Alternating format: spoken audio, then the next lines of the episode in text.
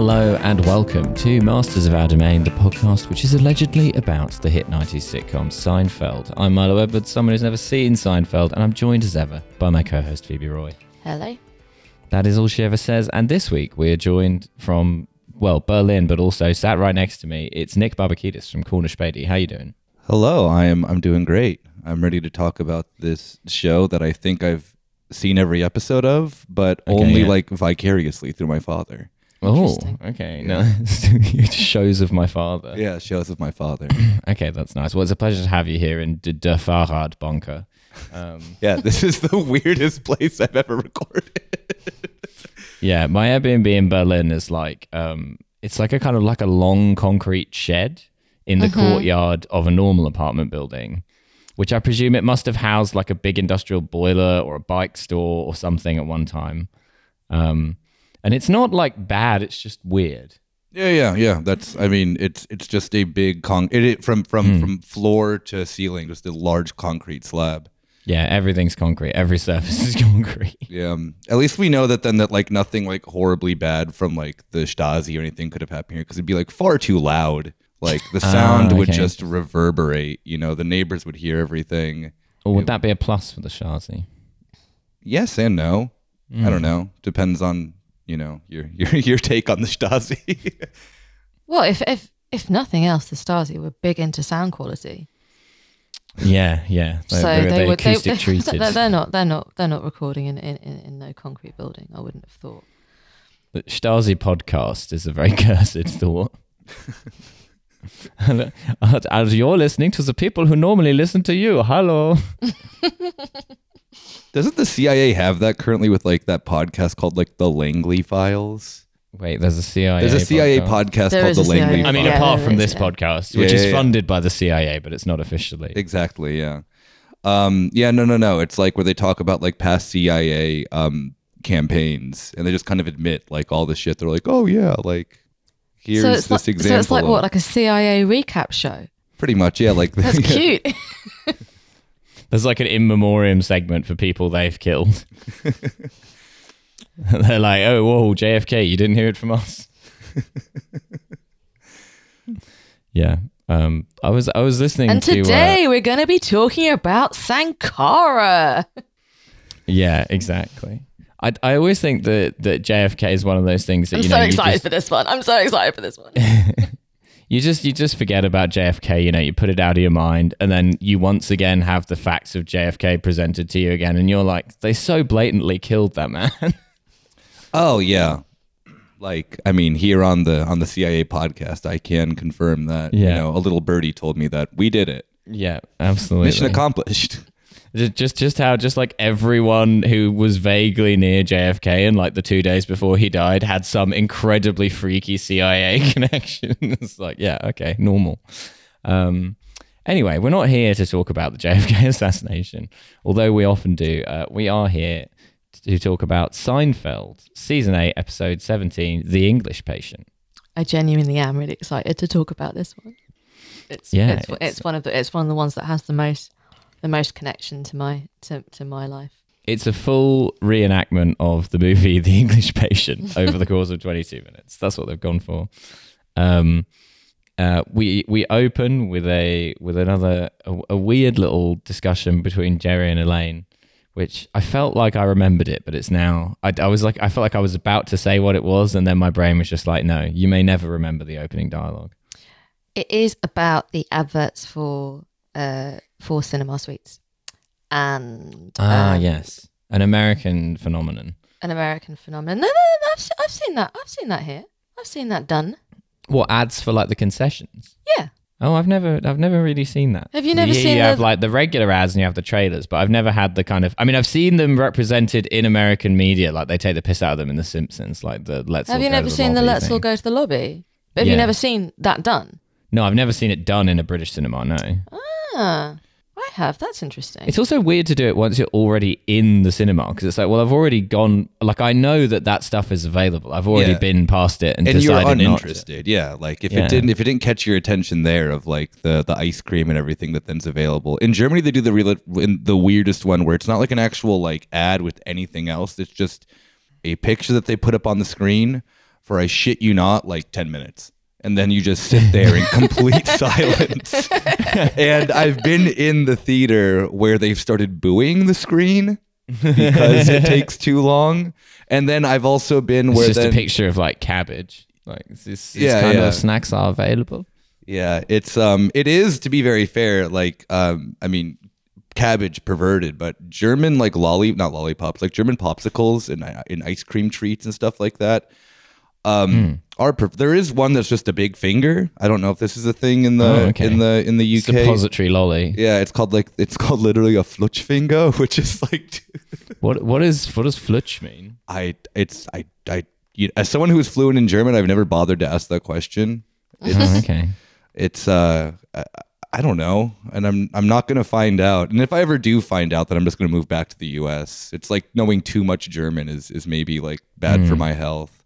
It is a little bit dangerous. But I've also been the funniest one then too is when they start booing it and then the people come out trying to sell you things. They're like, oh, who wants ice cream? And then they start booing those people. Like, what is this, like a pantomime? Like you've got people booing, you've got people coming out into the crowd going, oh, would anybody like a sweetie? Yeah. Like, yeah, it's all men dressed as women for some reason. Yeah, exactly. Berlin, baby, crazy city.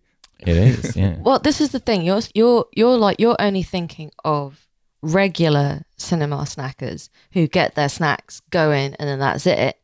But you're not thinking of people like me, the wild boar people, who like to finish all of their snacks in the first like 5 minutes of sitting down and do occasionally need to go back out and get more snacks. That's just like being tactically superior. I mean, I appreciate, shoveling all of my, large popcorn into my mouth as fast as I possibly can. Yeah. And then wondering, am I sick or do I want more food? And normally the answer is, well, I need obviously more food or another beer or something else like that to wash down the feeling. Beer at the cinema is very European. Beer at the cinema rocks, right? Yeah, it's not a criticism. It's just it evokes a powerful European vibe. Yeah, sorry, you can't have this because of Brexit. You're not allowed to. Yeah. Yeah. If you go to some of the independent cinemas... We have beer at the cinema. Only at the fancy independent cinemas, not any kind of like major chain cinema. Like if you go to like Picture House or something, you can have a beer in the cinema, but if you go to like a View or an Odeon or whatever, they will not serve you a beer.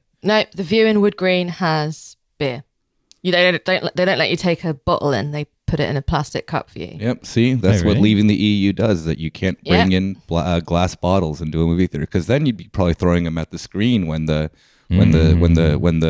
concessions come up for 10 minutes. The Schnackermann comes out. Yeah, interesting. Yeah, you feel like a little bit of a dickhead with your plastic cup. I'd feel like I'm at like a baseball game, which then also would be sick. So America and Europe coming together. There's a baseball game vibe. Yeah. Is this one of those like luxury views or something? One of the like the sub-format? No, it's not. Oh, okay. No. Because I would say outside of London, I've never been to a cinema that served alcohol, but I have seen it at some places in London. I know what you mean by like the like, because there's a luxury Odeon in Holloway Road. This is fascinating for people who don't live in London, Lux and Dine, as it's called, where you can have the worst pizza man has ever been served. Oh. Yeah. You're in an armchair. The food is terrible. Yeah. And you've got like a little table, and they'll bring out like a really bad pizza for you to eat during the film. They do the same thing at the cinema near. So the cinema that's near my mom's place in Phoenix used to be like a regular cinema, and then they closed it for like 5 years and then reopened it as one of these like ridiculous fucking like AMC like luxury sort of things, and you can get like cocktails that are like whatever $20 a piece. Okay, yeah, and like nachos that are supposed to be fancy nachos, but they're the same. They're still not. They're still disgusting. They're still just a kind of pile of stuff. I don't care for nachos as a concept. As a concept, no. Like tortilla chips are good, but the concept of having them just in a big pile with some stuff on the top, because then the ones at the bottom are always just dry, and then the ones at the top are like too soaked, and they're soggy. They go soggy, and I don't like it. Like for me, the best part of a tortilla chip is the crunch. Yeah, is the crunch element. If you make a tortilla chip soggy, then what? Why are you doing this to me? Yeah, well, you're some kind of Mexican-Etonian. I certainly do not mean to impugn Wood Green View. it's just like the if you'd ever been there, you'd know how funny it is to ask if it's a luxury view, because we don't want Wood Green View to come for us in the courts for defamation. It's no, honestly, it is a great cinema. It is cheaper than everywhere else. It's right next to the station. It's a really good place if you want to see like the dumbest film imaginable, and you don't want to pay 15 quid to see it. It's the only cinema that shows pirated films from other cinemas. Yeah. This was filmed at the Odeon, Tottenham Court Road. I went to see the Dungeons and Dragons movie. Oh, that's sick. At Wood Green View. Oh, yeah, it fucking sucked. And yeah, I had such a good time, at least in part because they serve alcohol at the Wood Green View. This episode has been furnished with a small promotional consideration by the Wood Green View, but I wouldn't promote anything that I didn't really believe in. So the best place to drunkenly watch a movie. It's the best place to drunkenly watch the new Mission Impossible. Oh yeah. Or alternatively, watch a pirated version from the Netherlands, which is what I did. The Dutch subtitles really added a lot to my Mission Impossible experience. Yeah, I remember a friend of mine when the first Avatar came out, like he bought a bootleg version of it, like at a swap meet in Phoenix, which was swap meet. Yeah. What did he swap it for? Nothing. I mean, a swap meet's just like a big like it's just a festival ground that they use to like sell shit. Oh, okay. I was hoping that you had a car boot sale. Like, yeah, exactly. Employ a barter system. I was trying to think of it where like you get, you know, someone there is like they want a copy of Avatar. Yeah, give him like his left shoe for it or something. Yeah. They've got like a false leg that they're trying to get rid of. You're like, well, I don't really want a false leg, but I reckon I could swap it with that guy for his collection of miniature porn that you have to look at through a magnifying glass. Yeah, but it was the best bootleg version of anything I've ever seen in my life, because it was literally the one where it is just a, remember this is what, 2008, 2009 when the first one came out, of just like 2010 maybe. Oh yeah, I think I was at sixth form. What? Oh, sixth form is like the last, what you would call the junior and senior year of high school. Oh, okay, yeah. All these terms I don't know. So you don't know swap me. I don't know what you just told me. But it was like it was the best. Like the stereotype of just the person sitting in the theater just filming the entire movie. Oh yeah, awesome. And you couldn't see and or hear anything. You paid like $5 for it. Me, that's like a fool, paid money to go see that stupid movie on opening day. So I was cucked into it by a group of friends who were just like, "It's gonna be the best thing," and it was like the midnight showing of a 3-hour-long movie, not even in 3D, mind you. Oh, I've still never seen it. I did see it when it came out. That seemed like it was high watermark of 3D, because that came out around the time when they were trying to sell you 3D televisions and all this shit. And then Avatar came out, and it was, I think, the most hyped movie of all time. And then everyone was just like, well, that was fine. Kind of like The English Patient. Yeah. And then gradually everyone got rid of their 3D TV because they were like, no one's going to watch. They were trying to advertise it for football. Do you remember this? They were trying to get people to watch the Premier League in 3D. This. It's so funny. As soon as you said 3D TVs, I was like, yeah, but like for some reason they decided to really just drill down into, yeah, but this is for football and nothing else. And there was those adverts that showed what it would be like to watch football on a 3D TV. And the answer is rubbish. It's rubbish to watch football on a 3D TV. It feels like Joey Barton is punching you. Yeah, it looks like you're there. It's really stressful. So Jerry and Elaine then talk about why a box of Raisinets would order a box of Raisinets, which I agree that this is the kind of thing that I like to know about. It is cannibalism, technically. It definitely is. I mean, it's no better that he's getting it for his Pepsi girlfriend. Yeah, the Raisinets also feels like it should be the name of a Motown girl group. Is it because are you thinking of the Noisettes? No, I was probably thinking of the Ronettes, but as you can see, there's a lot of the Raisinets had a funk group. Did they? Yeah, the Raisinets were like, yeah, the California Raisins had like a full like marketing campaign with like a musical group and everything. I think they even like released an album at one point. Mr. Peanut and the Raisinets. Pretty much, yeah. Wow. But that's cute. Yeah. This is also the thing I found too that was really funny about the beginning of it. It's like it was such a bizarrely 290s reference of like, oh, the Raisinets. I'm like, oh my God, like I have a vague memory of that flashing before my eyes of the California Raisins mascots. They were also like slightly racist. Well, that doesn't surprise me. No, that sounds about right. So the California Raisins band is kind of like your version of Howard Brown from Halifax. Possibly, I don't know. Don't quote me on that. Maybe they don't have a band. Maybe I just remember this like incorrectly. But it doesn't sound like that. It sounds more like one of the novelty songs from Sesame Street. Yeah. Yeah. I just wanted to talk about Howard Brown from Halifax because that is a real surreal thing to...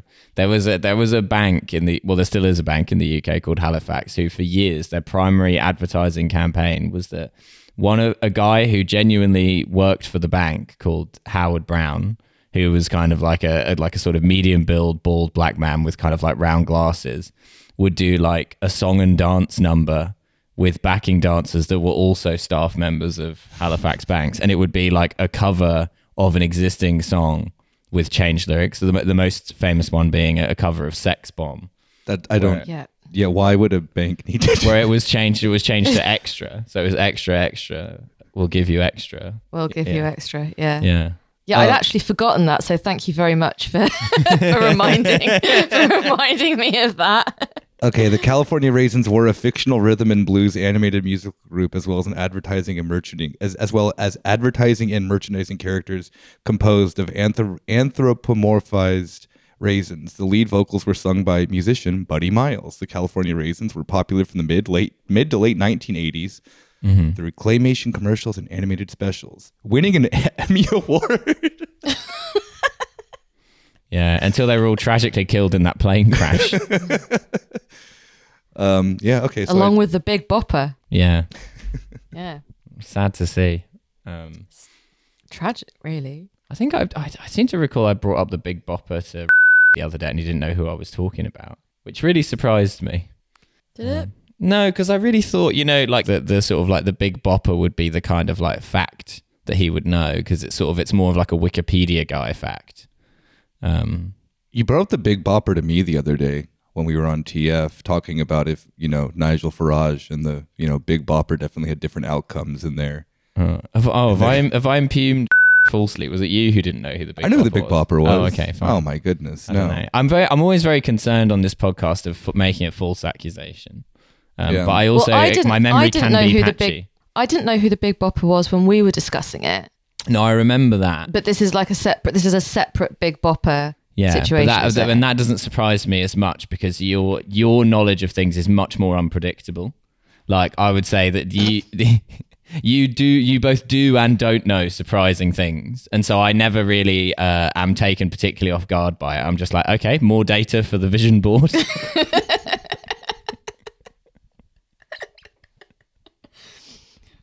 This is part of the Jason Mraz thing, isn't it? Yeah. Oh yeah, Phoebe is like believes that Jason Mraz is like a Mandela effect that everyone else is having. She doesn't believe Jason Mraz is real. I'm with you on that. I refuse to believe that. I don't know that like I cannot name a single song of his. That's right. I'm yours. Exactly. Yeah. What? No, you don't know I'm yours. No, don't listen to him. Don't listen to him. He's trying to get in your head. I thought that was like Jack Johnson or some shit who like, you know, is like, I feel like... No, we don't need to... Yeah, it's awful. I'm not saying it's good. I'm just saying I remember it. That song had a grip on the like late 2000s. It did, yeah. Yeah, you're absolutely right. However, that was not sung by Jason Mraz. That was sung by Jack Johnson. Because Jason Mraz isn't real. I don't think we can impugn Jack Johnson like this. Jack Johnson's songs hold up. No, you're right. Jason Mraz is there should be a damnatio memoriae on Jason Mraz. Jack Johnson definitely has like the hearts and minds of divorced dads who are still trying to like have sex with women like half their age. So Jason Mraz doesn't have any vibe that's remotely close to being something as powerful. Therefore, it doesn't exist. Yeah. There you go. The weirdest thing is that I definitely know about Jason Mraz's hat. I just have never heard any of his songs. Yeah, he's the Hat Man from When You Take Too Much Benadryl. That's then you know about Jason Mraz after that. Jason Mraz only manifests himself after you've taken like 14 Benadryl and can't move in bed. Yeah, exactly. He's a sleep paralysis demon. Right. He's that little dude. I don't like that little dude. Anyway, should we get into the plot of the episode? Meat of the episode. Yeah. So Elaine's plot line. She goes on a date with this new guy to go and see to the cinema initially, and then she wants to go and see this movie called Lunch Bag or Sack Lunch. Sack Lunch. Yeah. That's it. Yeah. And she's really enchanted by the poster. Yeah, and she keeps saying, "But like, how are they all in that sack? Don't you want to know how they got in there?" Paper bag. And then he's like, "No, I don't. That movie looks bad. I'm with this man on this. I often find myself in the situation of like choosing a movie with someone, and then they're like, "What about this?" And I'm like, "That looks like it'll be really bad." And then often I find myself caving, and then you know what? It was bad. It is, however, obviously very funny that Elaine, who is meant to be a smart individual, is so taken with this obviously stupid-looking film. Yeah, this is quite Phoebe coded. I could imagine you like being desperate to know why they're in a paper bag. Well, as we will go into as we get into Elaine's storyline, this is the most Phoebe coded that Elaine ever gets. Mm. And I have two illustrative stories about that. So you can choose which one you want to hear first. So he wants to go and see The English Patient, which is what they end up doing. They watch the movie. Elaine hates it. She's like, it was really long and really boring. They bump into a bunch of her kind of like girlfriends. Are they like friends from work? Are they people we've met before? Yeah. This is the woman who has the ugly baby who lives in the Hamptons. Or who they visit in the Hamptons. You got to see the ugly baby. Got to see the baby. Yeah, so they come out and they all like loved it. And they can't believe that Elaine didn't love it. And then subsequently... she encounters them because she goes to see Sack Lunch because she wants to know, and then she discovers that they've been to see The English Patient again, and what's more, they've gone to see it with her date because he also wanted to see it again. He's like, I just can't be with someone who doesn't like The English Patient. And then they're talking about it at work, and she realizes that she's like really, really alone here because she's like, she slags it off to a waitress in the coffee shop. Mm-hmm. She's like, oh no, I kind of liked it, and she realizes that this has turned into a kind of serious sticking point with everyone that she meets. It's her Jason Mraz. So when Peterman says, have you seen it? Have you seen this wonderful film? She goes, oh no, I haven't seen it yet. And so obviously she ends up having to go and see it with Peterman. Now in the original version of the Peterman. In the original version of the episode, they cut a scene. So she goes and sees it with Peterman. And then he makes her see it again because he wants to take some notes for the clothes. And that's what the line, I hope you're watching the clothes because I can't take my eyes off the passion, comes from. And so when Elaine loses it in the cinema and says, I can't watch a second of this. I hate it. It's so long. It's so long. It's so stupid. I hate it so much. And Peterman fires her. Yeah. And before we go on to the other plot lines, do you want to know my English Patient stories? Please. What are the English Patient stories? It's not about the English Patient specifically, but it's about getting myself into a similar situation as Elaine does here. What, crash landing in Northern Africa? Well, yeah, that was part of it. This is where this all took place. Don't step on my story, Milo. Let women tell their stories about crashing their plane. Yeah, I was at Alamein. What of it? Into the Tunisian desert and then ripping off Herodotus. Ripping off Herodotus. That's the main crime of The English Patient. Well, there are other crimes of The English Patient, to be honest with you. Maybe we should do it for a movie corner. It might be a fun movie corner. Wait, is this a real movie? Oh yeah, do you not know? The English Patient. Yeah, it's Ralph Fiennes and Rachel Weisz. I thought it was like one of those like made up movies in Seinfeld. No. It's not Rachel Weisz. That's an interesting thing to have passed you by because The English Patient was insanely famous. Yeah, Sack Lunch was a real movie too. Sack Lunch was a real movie that I'm aware of because that makes sense. Is it not Kristen Scott Thomas?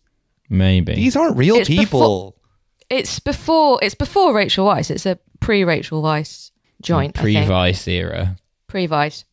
Okay. Oh, so like at least half of this film would have been a little bit mysterious to you. Oh, you won't have understood won't have understood like the final punchline at all. Of what? Of this episode. If you think The English Patient was a real film. Yeah, whatever. I still enjoyed the episode. I mean, I assumed it was a bit of a real movie, and I assumed that then maybe in the sense that then it must have something to do with it, but it was still funny regardless. Yeah. Because what's the other like? What's the other movie that they all really like in like what is it like season 3 or 4? They all go, oh, Deathblow. Yeah, that's not real. Yeah, that's not real. Yeah. There's a bunch of movies in Seinfeld that are completely fake. They do a fun mixture of real movies. So I assume that then it was the same thing as all the other fake movies of Seinfeld. So I didn't bother. Which is fair. It's just The English Patient. I think it won. I think it won like awards and stuff. It was a big. Everyone now is going to comment underneath this being like, wow, what kind of fucking uneducated... I've never heard of The English Patient. Yeah, The English Patient, an erotic journey from Milan to Minsk. Yeah, exactly. It was such a similar situation that my family know this as Phoebe's English Patient story. Even though The English Patient is not involved at all. Okay. But it was about Slumdog Millionaire, which is a film that I hated so much. I almost left the cinema while watching it, but the person I was with was like, no, I want to see what happens. I'm like, I can tell you what happens. Nothing fucking good. Because this is the worst thing I've ever seen in my entire life. And on emerging, I find out that everybody else on the fucking planet loves this piece of shit film. Like, people go on about it. It gets nominated for everything. I get asked 100 times a day if I've seen it yet. And oh my God, didn't you love it? No, I didn't love it. I fucking hated it. And this was when I was doing lots of, because I just finished my master's, I think. I was just doing lots of like office work, temping stuff.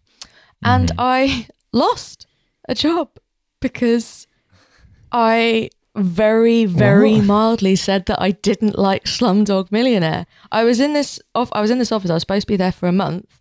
And at the end of the first week, my supervisor asked if I'd seen Slumdog Millionaire. And I said, yep, I should have lied. But then I thought, what if she tries to get me to go and see it with her? Yeah. You thought reasonably it's probably against the Equality Act to fire you for not liking Slumdog Millionaire. Well, this is what I thought, but you have to remember that temps basically have no employment rights whatsoever. So I said, yeah, no, it's not really my sort of thing, thinking that would be the end of it. But it wasn't the end of it. Right. And she started like volleying questions at me, like trying to work out what I didn't like about it. And eventually I cracked and told her some of the things I didn't like about it. And she got so offended and so kind of weird about it that for some reason I was like, is she somehow involved in the making of this film? No, she can't. Wait until my husband, Danny Boyle, hears about this. Yeah, no, I think it's highly unlikely that your Danny boss, Boyle, is working in a kind of, mid-level marketing agency. I think that's probably quite unlikely. My husband, Dev Patel. And then I got a call when I'd left work from the temp agency saying, yeah, they've asked you not to come back next week. They've said it's not a good cultural fit. And I said, because you don't like Slumdog Millionaire. And I was like, no, I said, are you joking? Like that? This is data entry. Like what? Why do I need to be a good cultural fit? And she said, look, some things just some assignments just don't work out. Sometimes it's not meant to be. We'll find you something else. And I know that this was because I didn't like Slumdog Millionaire. I know it was because there was no other issue with me. This was the first time that I'd had any kind of negative. I fucking rocked except for my 4-hour long rant about Slumdog Millionaire. I don't know what you're talking about. Yeah. Right. Everyone stop working. I'm doing a blow by blow. So that was Phoebe's Elaine scenario number one. That's insane. And the second one has the subtitle, How Did I Escape Formal Diagnosis for As Long As I Did? Mm-hmm. And this was the second height of the Harry Potter stuff. So like not when the books came out, but when there was a kind of second wave of it because all the films were coming out. Yeah, yeah. In economics, that's called a dinosaur. Yeah, exactly. The Stegosaurus effect of Harry Potter. The camel effect. Yeah, exactly. Right before the Harry Potter bubble's about to bust, you sold all of your miniature Harry Potter figures. The 2008 Harry Potter crisis. That was bad. The Harry Potter bubble was due to pop, but at the moment we were at the absolute height of the Bactrian camel on the graph there. And I was holding out. And this girl I knew was going on and on and on about how much she loved Harry Potter. And I'd learned from my mistake about Slumdog Millionaire. So I just sort of went, You and I love Slumdog Millionaire, by the way. I waited until she finished talking and I said that. And she was like, that's a weird thing to say because we're talking about Harry Potter. Yeah, and Jason Mraz is real also. I know all his songs. I definitely agree that he is real. Mm. And she's going on and on and on about it, and then she starts kind of asking questions in the way that fanatics do, and amongst those questions are, so who's your favorite person? How do you want them to do the final fight? You're going to say, how do you want them to die? How do you like what house? You like all this stuff, and eventually I was just like, you know what? I've actually it's not my sort of thing. I don't really read children's books. You responded with Enver Hoxha and that you... Oh, I thought you were going to hit me for some reason. No, this isn't that kind of podcast, oh, okay. Nick. We don't beat our guests. Well, I mean, I am in the Stasi detention center thing. Unless they don't like Slumdog Millionaire, and then we get the rubber hose out. Yeah. And then we get the rubber hose out until they say they liked it. And I said, I just don't really... They seem like kids' books, and I'm not really interested in kids' books. These which I think is to be for children. which I don't think is a particularly controversial statement, but she really did, and she kicks off and starts going on about how no, you've got to read them, they're amazing, and I was like, I'm not going to read them. They're there are loads of them. It's going to take up a lot. I'm just not going to read them. I fully support your fondness for them, but I'm not going to read them because I just don't think they'll be any good. And then she obviously felt that she'd really landed on a really, really just dynamite cultural argument and said, how do you know they're not good if you can't even be bothered to read them? And I was like, shit, no, you're right. I am obliged to consume every single piece of media that I don't like the look of just in order to prove myself right about it. That's true. You have to. You're not allowed to make any kind of... Jason Mraz album. You're not allowed to make any kind of judgment unless you have made an effort to physically consume it. Although everyone knows that. So what I did instead was I thought, okay, well, I'll take her point, and I went away, and I borrowed the books from my housemate at the time who had them all, and I read them all, books 1 to 7. Wait, what? All of them. What? Read them all. How old were you? Oh, this is not the worst of it, because I wanted to make a point. Right. Okay. You read a book report for them of why? Please CF the subtitle. How did you escape formal diagnosis for this long? Right. Yeah. So I read them all, and I made notes about what I thought was wrong with them. And the next time I saw her, I presented her with these notes that I had written. With your findings. And said, see, I read them. I didn't like them. Here are my thoughts. Amazing. We're not friends now. That's not why. There's a different. This is my mum coded behaviour actually. When the 50 Shades books were a big thing, and my sister was going on about them for some reason. Eventually, just because people wouldn't shut up to my mum about these books, she read all 3 of them to prove to herself and to everyone else that they were shit. And she was like, Yeah, I read all of them. Yeah, they were shit. I've done that with stuff though too. I feel. Oh yeah. Yeah. Yeah. I'm just gonna leave it at that. I'm not often. It was more so in the sense of like that. Now that it's not. Now that I just left it like that, it makes it sound like I'm a freak. It was. It was normally like in like okay, given like I was a teenager, so it's just like stupid teenager behavior, of like. The like weird obsessive like, you know, of like, oh yeah, like this fucking sucks, I'm gonna keep consuming it, yeah, you know, like type of that. It was mostly with like music of like, oh yeah, like this sucks, I'm gonna keep like, you know, oh hey, doesn't this suck, dude? Clearly I liked it, you know. It was very clearly a thing. This is the origin story of every metal fan pretty much. Yeah. Exactly, yeah. The exact genre was mostly that. Yeah, because I didn't want to like admit to people that I liked, you know, like scene adjacent music. I was too cool for that, as in like, you know, a loser skater kid. Yeah, you were like, into Jason Mraz. Yeah, exactly. I had a little funny hat on. Officially everyone had to be into Jason Mraz. Yeah, it was state sanctioned in the US. Yeah. I don't often consume media to prove a point, but I sometimes do it accidentally, and then I invariably find it very gratifying to have it confirmed that it was shit. Do you remember when everyone was watching that that Happy Valley show, the Sarah Lancashire police drama thing? It was like the last season of it was on a few months ago. And then there were all the like media idiots in the UK were going, this is one of the best seasons of TV ever written and produced. That this honestly, like the Americans will eat their heart out for their prestige TV watching this. And then Annabelle happened to be watching the finale because she was curious. And I came in like halfway through and I was like, this might be one of the worst television programs I've ever seen. Like no one in this can even act. And she was like, yeah, it's really shockingly bad. There's a culmination where like Sarah Lancashire is like lady policeman confronts the lady policeman. I always think that's a very funny way of putting it. She lady policeman. Yeah, it's not a funny way of putting it. It's an idiotic way of putting it.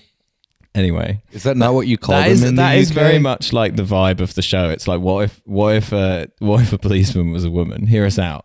And then she's like, she's confronting the criminal murderer guy who's played by what's his face? Doesn't matter. If you haven't seen Happy Valley, I assume he's about to spoil the ending. Yeah, well, no, I'm not even spoiling the ending really. It's just they have this confrontation. I won't say how the confrontation shakes out, but she's just going like, you bastard, and he's like, you bitch, and this goes on for like several minutes of them just like exchanging insults, and I was like, wow, great screenwriting, guys. I just have like stopped watching TV shows for that exact reason, because it cannot be possibly be that every single thing that comes out is the greatest thing ever made. And I feel that then like every show that then does come out. We only get one Lena Dunham a generation at the end of the day. Well, that is very true. Yeah. You know, I will not say anything bad about a Lena Dunham show. I don't think I've actually seen one. No, Girls is like one that then I think I've like seen 3 episodes of. And I'm like, this is too dramatic. This is stupid. Girls is great. I don't like. Everyone should watch Girls with hindsight knowledge. It's terrifically good writing. It really, really is. Or as I call it, Lady Men. Yeah, as Milo calls it, Lady Men. But like, what if men were women? Hear us out. Anyway, yeah. Sorry, continue. No, it's fine. It's just like the they're like. I don't know. Maybe this is probably still obviously going on the Twitter/X machine of like, I feel that then whenever there's just like a new media that then is released, there can only fall into one of two lanes. The second lane being that it's shit, no one watches it, which is like the smart lane to take. Or then the other lane is that then it is the greatest show of all time for 2 weeks, and then that dissipates. Like, what's that Korean show, the game show thing or whatever? Oh, Squid Game. Squid Game. When that like came out, I was like, you cannot convince me that this is good. Like I watched the first like 20 minutes of it. I was very bored, and no, it's not because it has subtitles. I can read. I'm not illiterate. But yeah, I was just like, all right, yeah, I'm not even going to invest my time to like engage in the 10-second long conversation about this that like everyone's going to forget about. That is actually something that then I think that was interesting about this episode is that of The English Patient, even though I haven't seen the movie, didn't know that the movie was real until about 20 minutes ago, yeah. is that there really is like something kind of like very ancient about this type of behavior. Like obviously it's, you know, over exaggerated with the like, oh, I love this. You're fired, Elaine, you know, like that bullshit. But yeah, yeah. like the sticking time and power of like movies and TV shows in like, at least, I don't know, like, I remember growing up with like no access to then like internet, and that's how you would like obviously communicate about that, you know, whatever, like movie or whatever's on or TV shows and this and that, or ever certain type of media, and have like a much longer. You wanted to watch a film, then you talked about it with your mum, yeah, or your dad, or your push, dad, that was yeah, it. Or whoever, or maybe you know, the dog, yeah, you know, or whatever, people at school, whatever this and that. But I feel like that then it's like you. I guess it's also then just like the stupidity of then like the amount of just like, I guess you could call them now memes that then that you would have keep going from then like movies that you saw like 6 or 8 months ago. Like there was like a longer staying power of things. It could have been fucking garbage, you know, but it's like, I don't know. It was like, I feel that like a plot like this can't exist anymore because there is nothing that then. Yeah, I think I've seen every frame of Succession as a screenshot, despite not having ever watched it or having any intention. Like in order to engage with it, you need to like kind of actually see it. And then when you do so, that is also then the thing that then that you can engage with people, at least in the 90s and early 2000s, like you're safe for like 6 months. Like you don't need to consume any other culture. You can just be like, yeah, I'm an English patient stan for the entire year of 1997 or whatever. Like that's going to be my personality. Now it's like it's too like, all right, yeah, this month I'm into, you know, I don't know, what's the cool thing? I don't know. I'm obsessive about like Bad Bunny, and then next month it's going to be like I'm obsessive about like. We regret to inform you that Bad Bunny was actually so named due to his actions during the Yugoslav wars of the mid 1990s. It actually has some very, very expansionist Serbian nationalist views. I basically don't watch anything when it comes out. I leave it like 6 months to a year, and then if I still fancy the idea of it, let it age. Then I watch it. Then, yeah, yeah. If it nice. Like, if it's worth it, if it's worth a look, then you don't need to watch it when people are making memes of it. Yeah. So the other plot line. I mean, the hoopla definitely then kind of settles down, and you can like. You can make an educated assessment. But also, would the Slumdog Millionaire thing happened if we were in today's climate? I don't think so. I feel that this is very like that is like the tail end of this era of that. I mean, because I'm like when Slumdog Millionaire came out, I was like flabbergasted that I had not seen it. Because everyone around me had seen it in high school, and they were like, "I still never have." Yeah, it's like it's. I mean, it's a movie. Don't see it. I mean, it's obnoxiously long. I can't stand Danny Boyle, so I knew Danny Boyle's movies are like, yeah. I know. I mean, if you haven't seen it now, there's no reason. I mean, no one's talking about Slumdog Millionaire in 2023. I think you're fine. The staying power. For me. Yeah, well, yeah. Except for us. Like, here it's now. Like everyone loved the London Olympics opening ceremony, and I was like, oh, that was horrendously twee. Classic Boyle. Is that what you associate with Danny Boyle? That's interesting. It's one of the things I associate with Danny Boyle. I mean, obviously, I associate Slumdog Millionaire with Danny Boyle. People really like Trainspotting. I really liked the book. I thought the film was like fine, but it was like quite a mediocre film of a very good book, I thought. No, I don't give a shit. I clearly don't have any particular love for Danny Boyle. It's just quite funny to like quite a famous director that the next thing you think of is the Olympic ceremony. Yeah, I don't know, because I remember the the same era as Slumdog Millionaire. So I remember the jarring contrast between it was a bit Slumdog Millionaire syndrome, where like everyone in Britain was sort of like unanimously agreed at like what a triumph this opening ceremony was, and I just thought the whole thing was a bit embarrassing. It was a fair bit later. Oh, was it? I thought that Slumdog Millionaire was sort of circa then. Nope. Oh, okay. When was Slumdog Millionaire then? Like 2008. Oh, okay. Oh, I thought it was. Yeah, I was still in high school for that, so that sounds about right. Yeah, it was the financial crisis movie. I have never seen the Olympic ceremony, the famous one. Now that is surprising. I don't watch the Olympics. You don't watch the Olympics? You watch the Olympics? But you like sport. That's not sport. I like sport. This isn't sport. This is like training. Wait, hang on. The latest Phoebe opinion is that the Olympics are not sport. Yeah, that's right.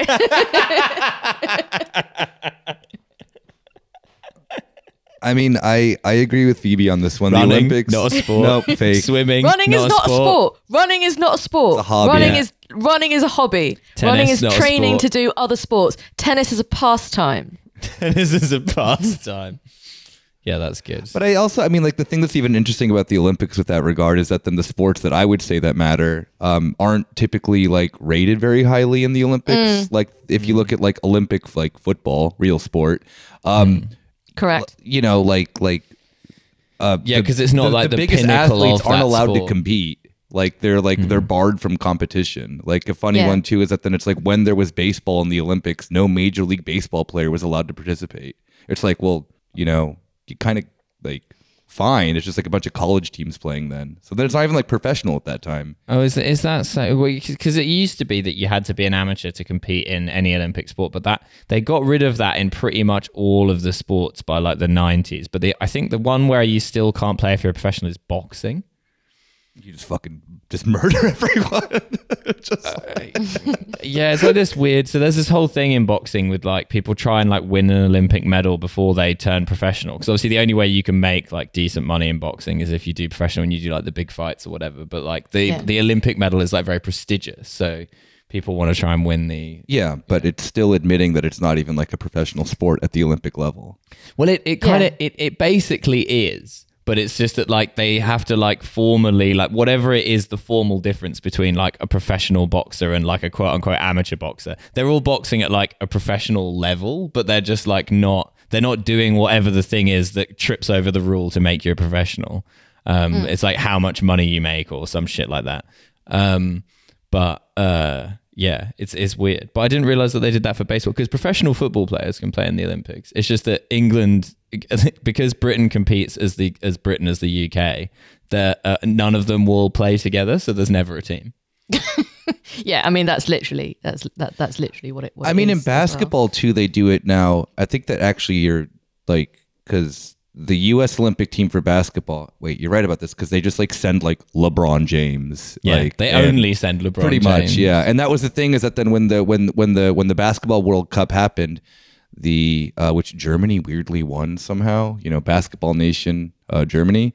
Yeah, like the US sent like a really bizarre team. And if people are into basketball, it had actually a pretty interesting conversation come up of like, oh, could the U.S. have actually dominated if they just like took their stars? But it's also because like the rules of basketball are different in the United States. Like it's a complete different game. Like the times of everything are different. And a lot of people would argue that then that actually Americans, regardless of who the team had, they can't play on the European level or the international level because the US level is just like caters too much to stars. So Olympic basketball too has the same rules as FIBA and whatnot. So it's like, yeah, you'll see a blowout of like, you know, the United States like destroying like, you know, a country like with a population of like 80. But then if you see them now compete with like other teams in even with their like super massive, like I think France the US even beat them. All over San Marino. Yeah, pretty much. I think though like France recently beat the United States. Like it's not as dominant as they used to be.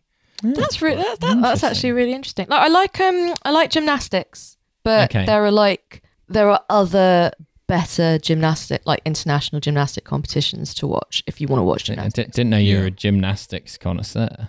Fucking love gymnastics. It is fun to watch. That's what I enjoy about the Olympics is it's like a little smorgasbord, a little buffet of sports you would never ordinarily watch. And you're like, maybe I will watch pistol shooting. Maybe I will watch four Indian guys shoot the weirdest gun I've ever seen in my life. Maybe I will do that actually. Yeah. I love watching, you know, like the 115th member of the Saudi like royal family like in succession, you know, doing dressage. Because the one sport that they get gold medals in. Oh, dressage is great if you're a Brit as well. That's always a solid. It's Britain and Germany. Germany, for horse riding. Yeah, of course, because it's horse riding with like lots of rules. Don't ask me what my grandfather was doing. Anyway, watch my little horse dance. Yeah, the fucking the horse mädchen of Germany. A powerful energy. Ursula von der Leyen probably has competed in the Olympics for all I know. So. Kennst du die Taylor Swift? Anyway, so Going through the other plot lines quickly, George meets a very attractive woman in the cafe who thinks that briefly that he's her boyfriend because she says he looks just like him. George becomes obsessed with this because he's like, how can a man who looks exactly like me get a woman like this? But also this woman is like, in my view, she's attractive, but she's not like necessarily more attractive than other women George has dated on the show. It's like a weird lacuna that he's like, this is the hottest woman I've ever seen. True, but she's very beautiful, and also like at this point we're in season 8. You're gonna have to start putting yourself through quite a lot of casting complexity if the brief is she not only has to be beautiful, she has to be more beautiful than anybody else that he has dated in order to make this storyline work. Well, I mean that would logically be the case. He's like, he's sort of, his whole thing is like, oh yeah, like she's so out of my league. But like every woman that George goes out with is hot. Like, yeah, but just look at it as a standalone thing. Try not to see it in the cumulative. This isn't the camel. This is a point on the camel's hump. Right, I see. He becomes, so even though she is clearly interested in him and is clearly like keen to get rid of her boyfriend for him. Yeah, because he's taller. He becomes so obsessed with meeting the boyfriend and finding out what he's done that he doesn't notice that she is after him. King mentality. I mean, yeah. I felt myself in George in this episode a little bit too much. Yeah, he's a Sigma male. Yeah, it was quite painful, of course, watching his plot line. But then I was also like, I feel you, homie. Like I could see myself in that conundrum, like, you know, all the time. Well, it's because George understands the old adage where it's like, you give a man a fish, he'll eat for a day. You teach a man a fish, and he wants to know what this man's up to. I think that's the point that he's making. Yeah, he will sit around and wait all night. He wants to own his own rod, so to speak. I think that's what he's saying. And Jerry, because he is not a subtle thinker. He is not a subtle thinker like Costanza. He's not a philosopher king. Mm. So he says, but this doesn't make any sense. She's into you, so why not just date her? Jerry has no understanding of the scarcity of pussy, because Jerry is like, he lives in an abundance of it for no ostensible reason. Also, he hasn't, he's been quite girlfriendless for a little bit. Yeah, surprising. No monsters of the week for Jerry in the last few episodes. No monsters of the week for Jerry for the last little bit. So should we do Jerry's storyline? Yeah. So Jerry which is a really fun one, I think. He goes to Florida to just visit his parents. Is there any ostensible reason why he goes? I think he's just there for a visit. Right. Oh, he's helping them. No, sorry, he's helping them move into their new condo. Right. Yeah. So he goes down there, and Kramer, meanwhile, is like, "Oh, can you bring back some Cubans for me?" And he's like, "Oh, they'll meet up with you." And he's like, okay, so Jerry assumes he means cigars, because... but again, Kramer is going down the teach a man to fish, then he'll be, you know. That is the thematic core of the episode. So he is also going down that line that they turn out to be Cuban cigar rollers. Mm. Yeah, they're the men who roll the cigars, which I would have thought is not... That's not the element of a Cuban cigar that makes it a good cigar. I don't think it's Cuban cigars are rolled, but I think it's more like the overall, the tobacco, the ways that it's treated and dried, and so on. Yeah, probably, but it's a funny misunderstanding. Yeah, to be like, now the Cubans are just real good at rolling a cigar. If you just go to Cuba and have some rolling lessons, then you'll be making beautiful cigars. I think that actually is a thing. Oh, really? Like, I think it actually is a thing within the like cigar world that like... Cubans are like particularly good at doing it, like the physical not just like, you know, what the quality of tobacco or whatever, but the process of how they do it is like apparently quite here's good. A guy that I want, like, down on his luck old Hollywood movie producer who's rolling his own cigars. Like you're outside the bar and he's like, he's got like a huge brown paper, he's just like just going at it for hours. Yeah, like that. So I was like, "Oh, can I have a cigar?" And he's like, "Yeah, can you roll?" That sounds about right. No, yeah. I think this is based on something. I mean, it might be kind of apocryphal, but I think it is based on something. Yeah, that's supposed to be the case about about. Yeah, I mean, I'm sure that, like, obviously you can have a better or a worse rolled cigar. I wouldn't contest that. But you would think in the age of, like, sort of a mechanized manufacture. Well, a lot of manufacturers of cigars who originally are from Cuba just moved to, like, the Dominican Republic and just use labor there. So I'm pretty sure that there probably is a similarity. It's rolled by a monk over here. Yeah, it has only 3 ingredients, like German beer. But no, I mean, there is, like, in reality, if they're doing, like, the quality control on that level and, like, apparently trying to get as close as they can to, like, the original thing, there must then be some small little intricacies that they're not quite. The secret ingredient is communism. Yeah, that's state-owned production, baby. Mm. But again, that is sort of the theme of that is sort of one of the themes. I thought that you picked this episode out for me, because the way that it ends is just really funny. No. I'm just like, oh wow, thanks for thinking about me, Milo. That's what I would do in this situation. No, it's absolutely a happy coincidence. It's also you also missed out a bit where Kramer gives Jerry a #1 dad t-shirt, which Jerry gives to Morty. Ah, yes. And this causes an issue with an elderly fella in the condo whose name is Izzy Mandelbaum. What a name. Who is the toughest guy in the condo. Yeah, he's an 80-year-old man who's lifting big. He's on the juice. He's roided up on the protein. Animals. And then Jerry he gets very annoyed about the world's best, the #1 dad t-shirt, and he thinks he's sticking it to him, and that's subsequently though, right? The #1 dad thing, because he comes into the hospital wearing it when he's already in there. The initial thing is that he's like lifting weights, and Morty keeps going on about how strong he is. Yeah. And then Jerry is like, he's an 80-year-old man, like he's not lit, like I could lift that. And then he's like, Jerry here says he could lift more weight than you. And then Jerry's like, well, that isn't really what I meant. I was just like, yeah, obviously I can lift more weight than him, but that's not the point. And then he's like, oh, right. Well, that's it. Here we go. And so then it's go time. And so then Jerry easily lifts the weight he was lifting. So then he goes over to a bigger weight and then immediately needs an ambulance called. And we get this funny recurring gag that because it's a retirement community, there's always an ambulance just like nearby picking someone else up. Yeah, and then more problems are caused. More problems are caused by Morty showing up at the hospital wearing the #1 dad t-shirt, and then we meet the Mandelbaum's son who tries to move. Who is also an old man, and then does his back. Yeah. So it's basically Jerry having a feud with these elderly men, the Mandelbaums, who have a family chant, which I really like. Mandelbaum. I'd like a family chant. It's fun to just chant your own name. Like there's no other chant. It's just you just say the surname in a sort of, you know. I feel that my last name has too many syllables to be like a proper chantable last name. I know. I think that makes it better. More syllables. I think that's got a good. I think mine has too few to make a good chant. Yeah, just one.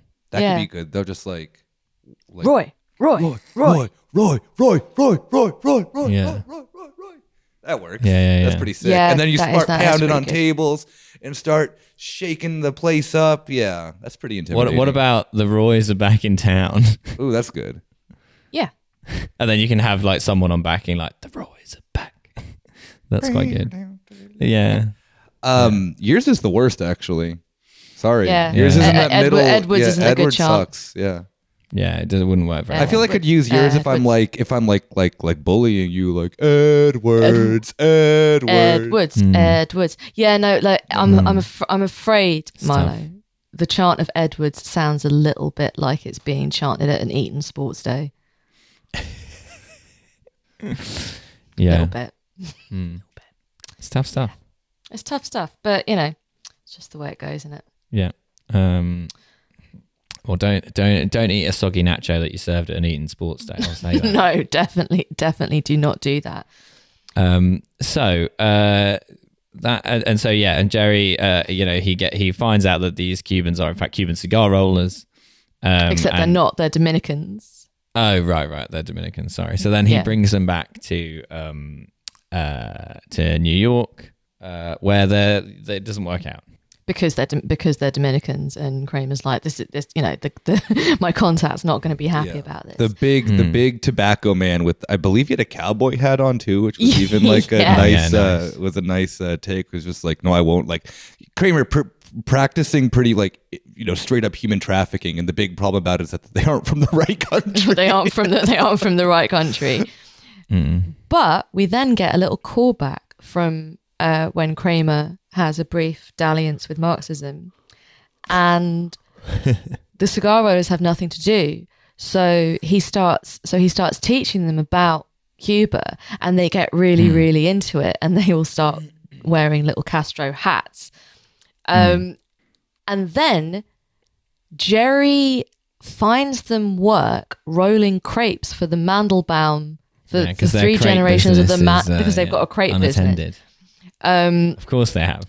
And because all three generations of the Mandelbaum family are now in hospital, having done their back trying to move the TV. There's a fun little sight gag where Jerry moves the TV really easily for them at the end. And they were like, there's like a granddad as well who's like 100, and so he gets they're blaming him for them being out of commission and nobody running the crepe restaurants. So he gets the cigar rollers to roll them for them. But unfortunately, they start squirting all the diners because they've been rolled too tight. Because they've rolled them too tightly. And crepe is French for cigar, so this does fit. So which is fun. Yeah, it makes sense. And Kramer's like, well, that's why you gotta have proper Cubans. And meanwhile, Elaine has been able to keep her job after saying that she hates The English Patient by agreeing to go and live in a cave in the Tunisian desert. Right, yeah, great. And she is on the plane, and she's finally going to get a chance to see Sack Lunch when the plane is hijacked by the Cubans who are doing it in protest at being exploited as workers.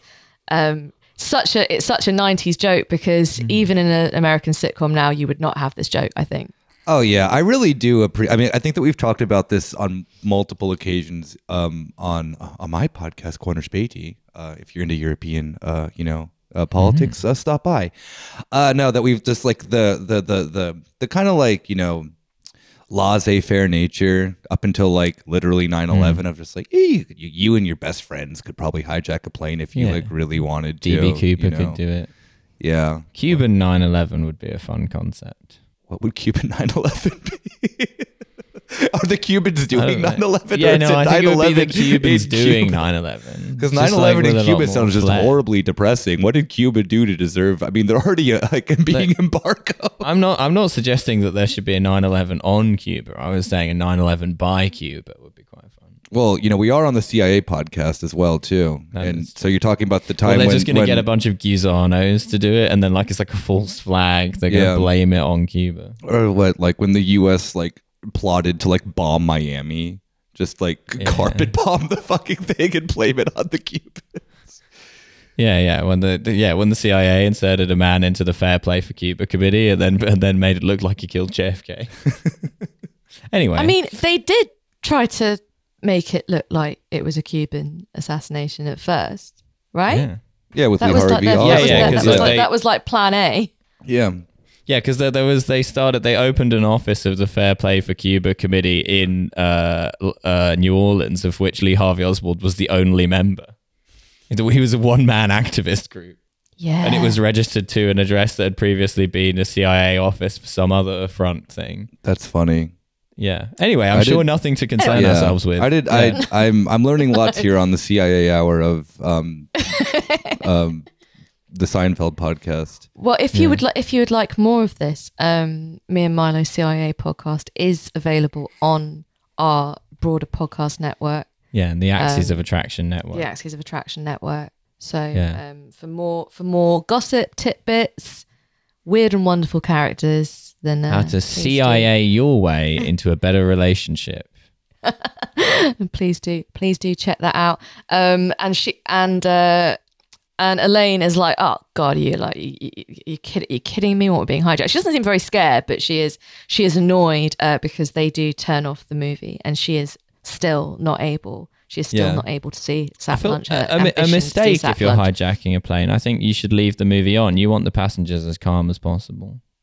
Yeah, I'm pretty sure in like the 70s when there was like those, round of hijackings by like the RAF, they probably asked them to leave the movie on just out of courtesy of like, we're going to be circling. Oh, you mean the Red Army faction. The Red Army faction. Yeah. I was confused earlier when you said before you get killed by the RAF. No. Like, that too. That's also like... The one RAF fighter pilot still fighting the war in the 1960s. No, the Rote Army Fraktion. That makes a lot more sense. All right, fine. For this podcast, it'll be called the Baader-Meinhof group. Is that easier for everyone? Yeah. Okay. Oh, yeah. I've heard of that. Yeah, we know what that is. More often than you'd expect. And more often than you might expect.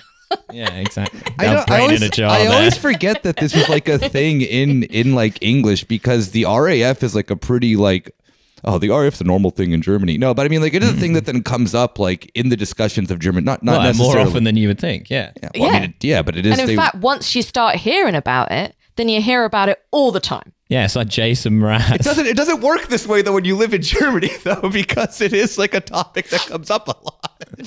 It's like if you're talking about American politics and 9/11 comes up, it's not like, oh, there's the 9/11 Mandela effect or whatever. It's like, no, it's like 9/11 is like a is when a it was, is like a, but that's the origin of the Baader-Meinhof effect, was that at the time in Germany they were talked about so much that you couldn't avoid hearing about them. That's why that concept. I know. Yeah. But it's just like I can understand that concept for any other language of like, oh. Yeah, there's like this thing I learned about, but it's like in German, it's just like people just be like, oh, like in terms of any discussion about like the left and extremism, they'll be like, oh, that's just the RAF again, and this and that, or that then like, I love the Baader-Meinhof group. They were like, right, chaps, here's what we're doing. I talked to one of them on the phone, weirdly enough, the other day. It was a very weird, how the... He's like, have you thought about us today yet? Not pretty much. Why not start? Yeah, no.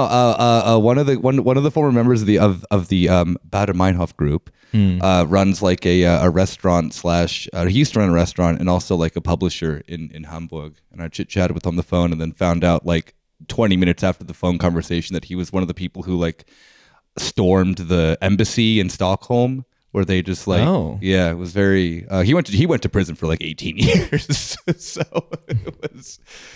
There is a really good. Kind of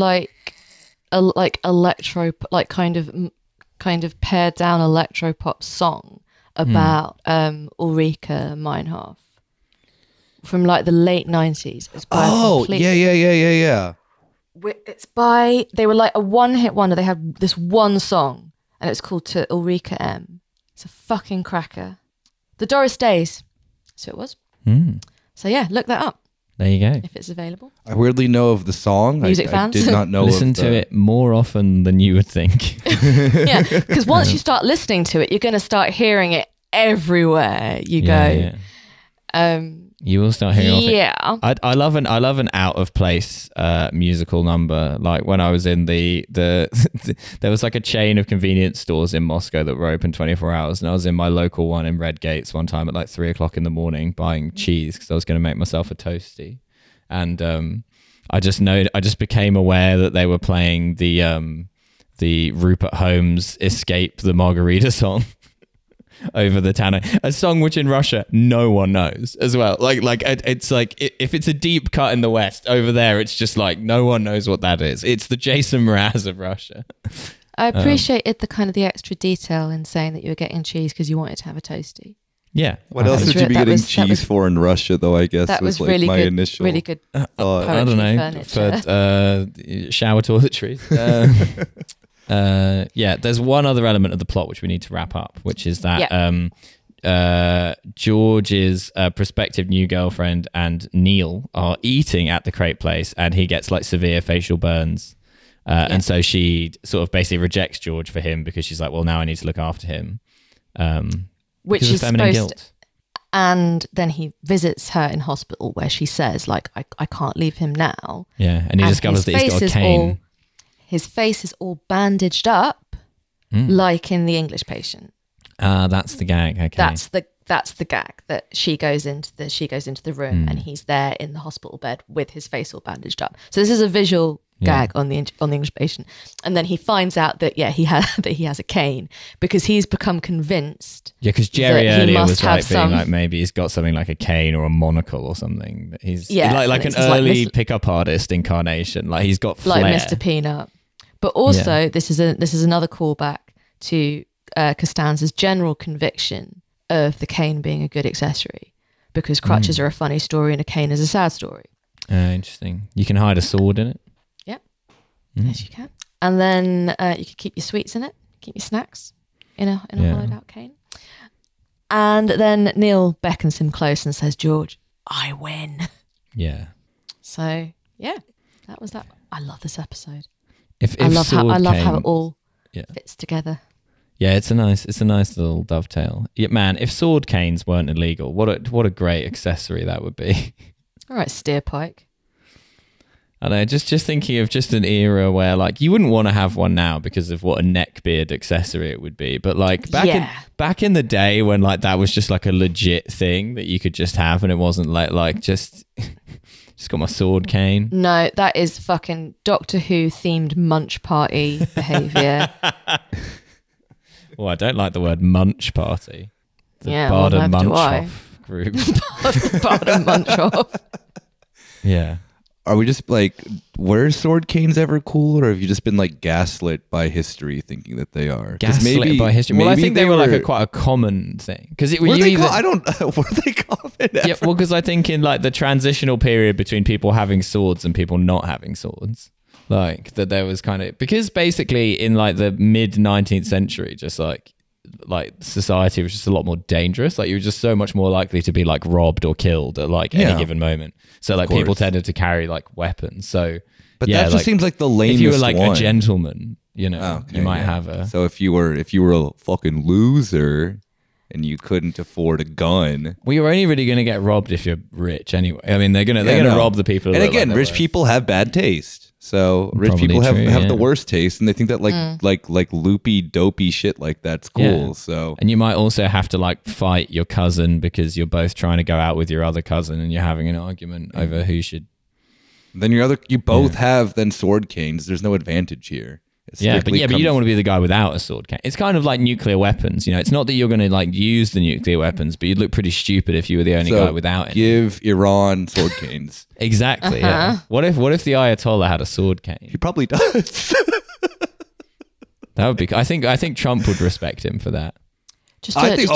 Trump probably thinks that sword canes are really fucking cool too. Like, but that's like a different level of that than he's cool. So he could make the sword cane cool. No one else could. Mm. Just a quick reminder: you can get all episodes of our show, "Gaslit by History," on the Axes of Attraction Network. You can. It's where we lie to you about history. Also, history written by dudes. Genghis Khan, not real. Yeah, history written by dudes like neckbeard dudes who probably like sword canes.